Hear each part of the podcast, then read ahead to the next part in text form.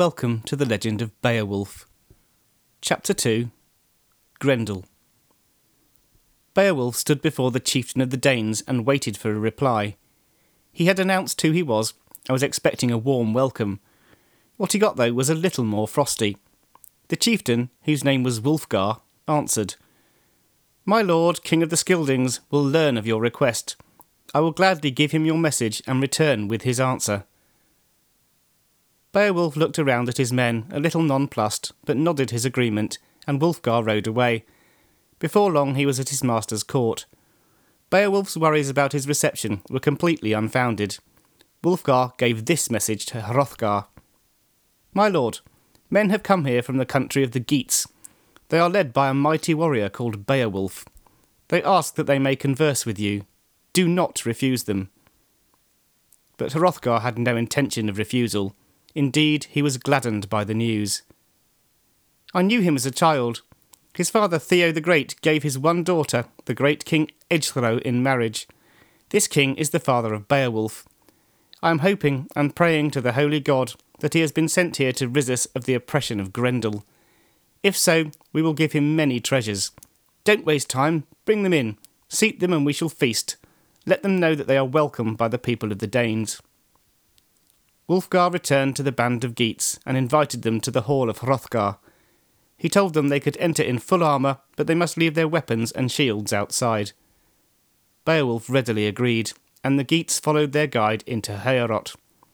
There they saw King Hrothgar. Beowulf, resplendent in his glittering chainmail, spoke. "Good health to you, Hrothgar. I am a kinsman of Hygelac and have accomplished many fine deeds. My people and I have heard about the affair of Grendel. People speak of the fine hall, which should ring with the voice of revellers, being silent. Our ablest men urge that I should seek out and offer you my help. I have come home from many hard quests.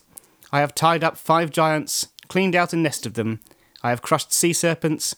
I think I am a match for a single troll such as this Grendel. Allow me, great lord, to cleanse your hall.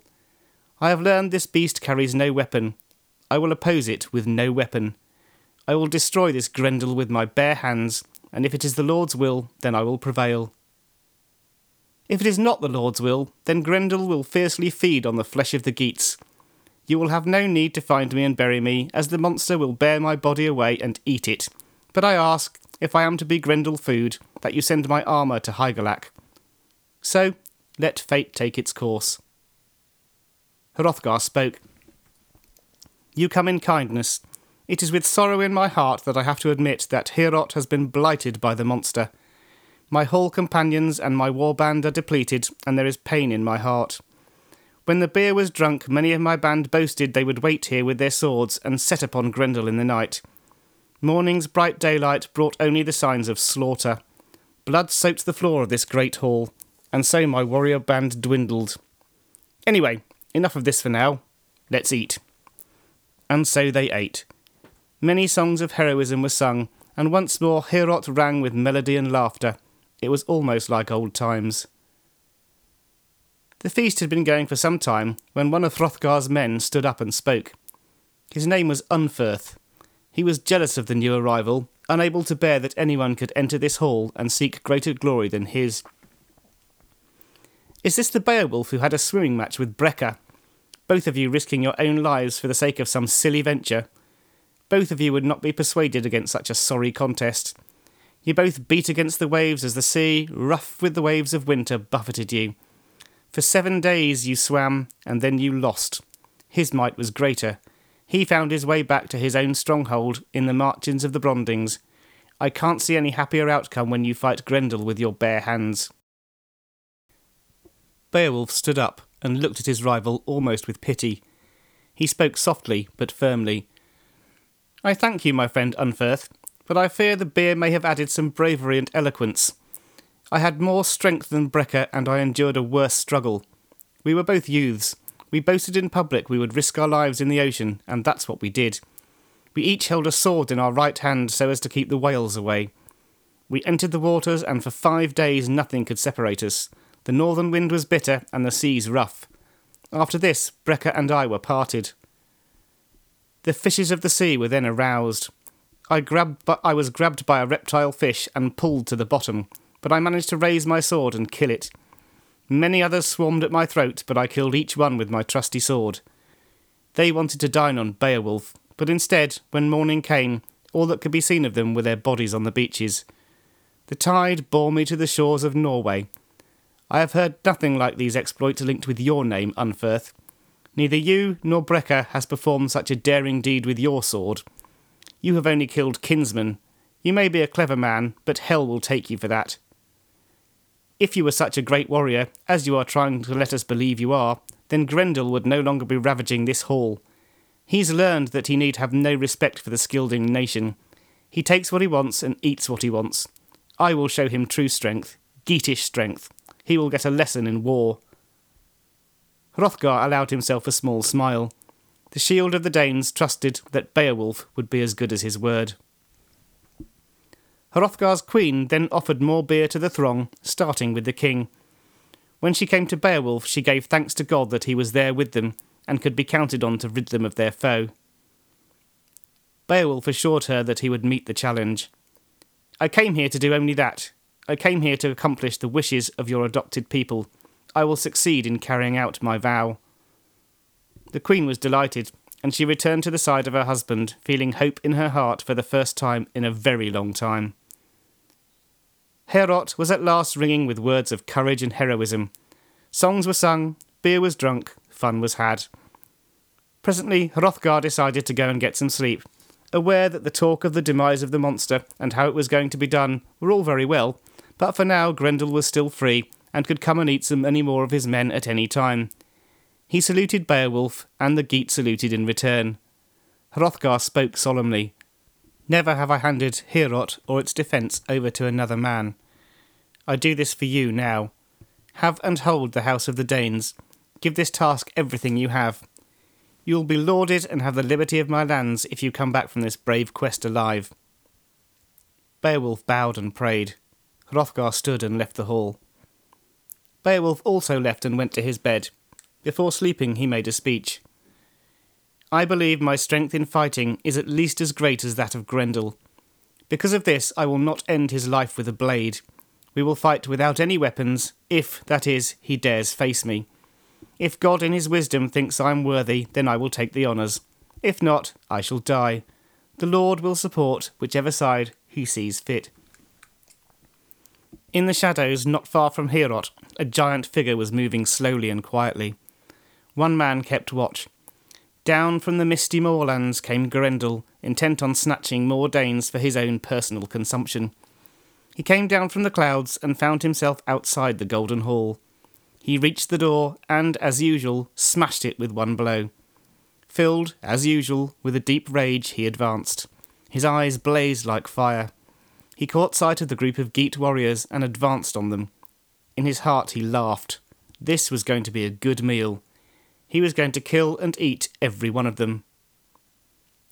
The son of Hygelac watched as Grendel advanced on the group. He watched in horror as the monster grabbed one of his hapless band and tore him apart. He gnashed at the bones and sucked the veins dry. Then he ate every last morsel of the poor man, including his hands and feet. Gleefully he stepped forward, in order to impose the same fate on the next man, but he was to eat no more Geats. Beowulf seethed in anger that the monster had eaten one of his own men. Grendel was going to feel the wrath of the Geat. Beowulf was a Geat. He was a very large Geat. He was about to show Grendel what happens to a monster who eats Geats.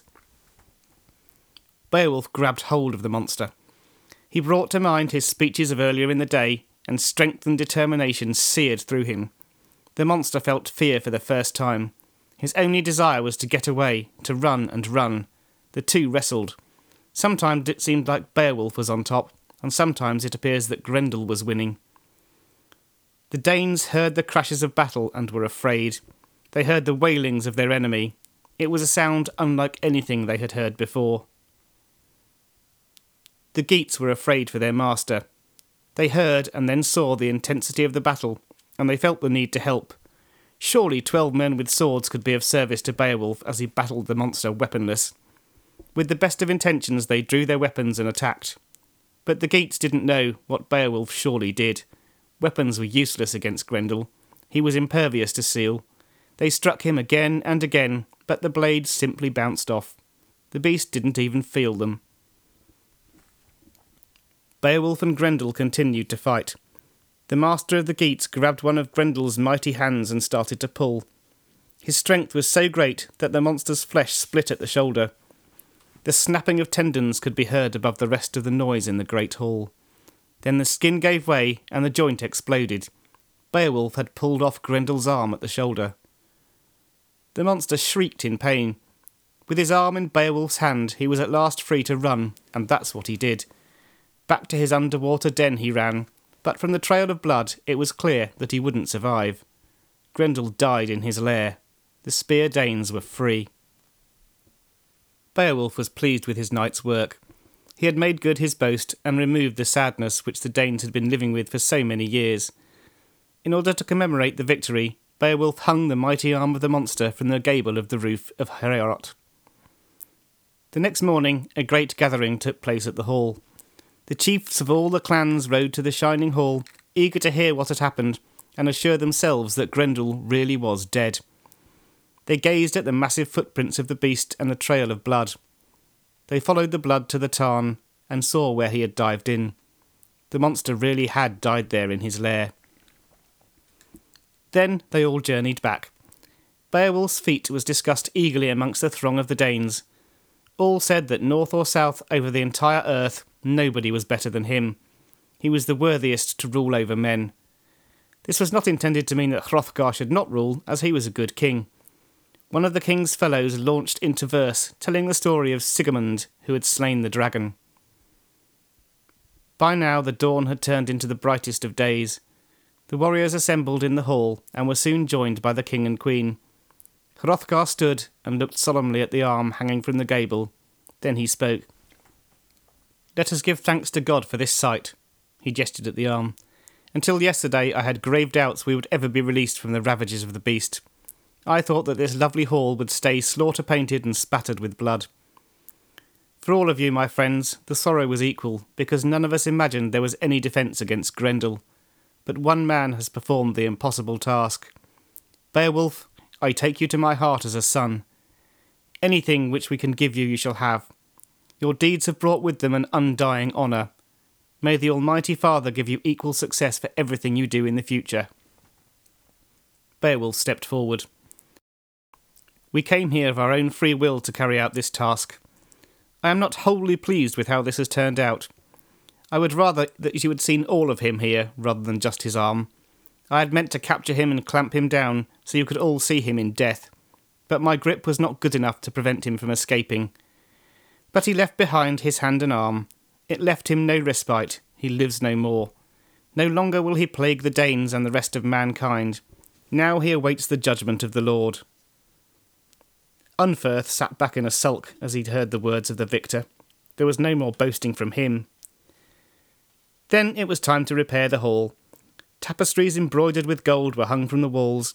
Only the roof had survived the attacks of the monster unscathed. Everything was repaired. Every man and woman helped to mend Heorot. Before long the king entered the hall. A great feast was called, and all courageous men came and sat. Much mead was drunk, and much meat was consumed. At last the floor of the great Heorot was filled with friendship and laughter.